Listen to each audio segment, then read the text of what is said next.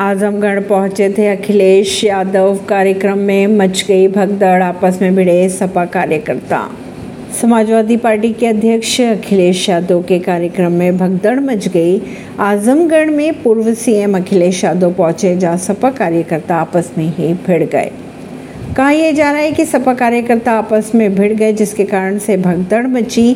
खबरों के अगर माने तो अखिलेश यादव के इस कार्यक्रम के दौरान सुरक्षा व्यवस्था में कहीं ना कहीं चुप पाई गई।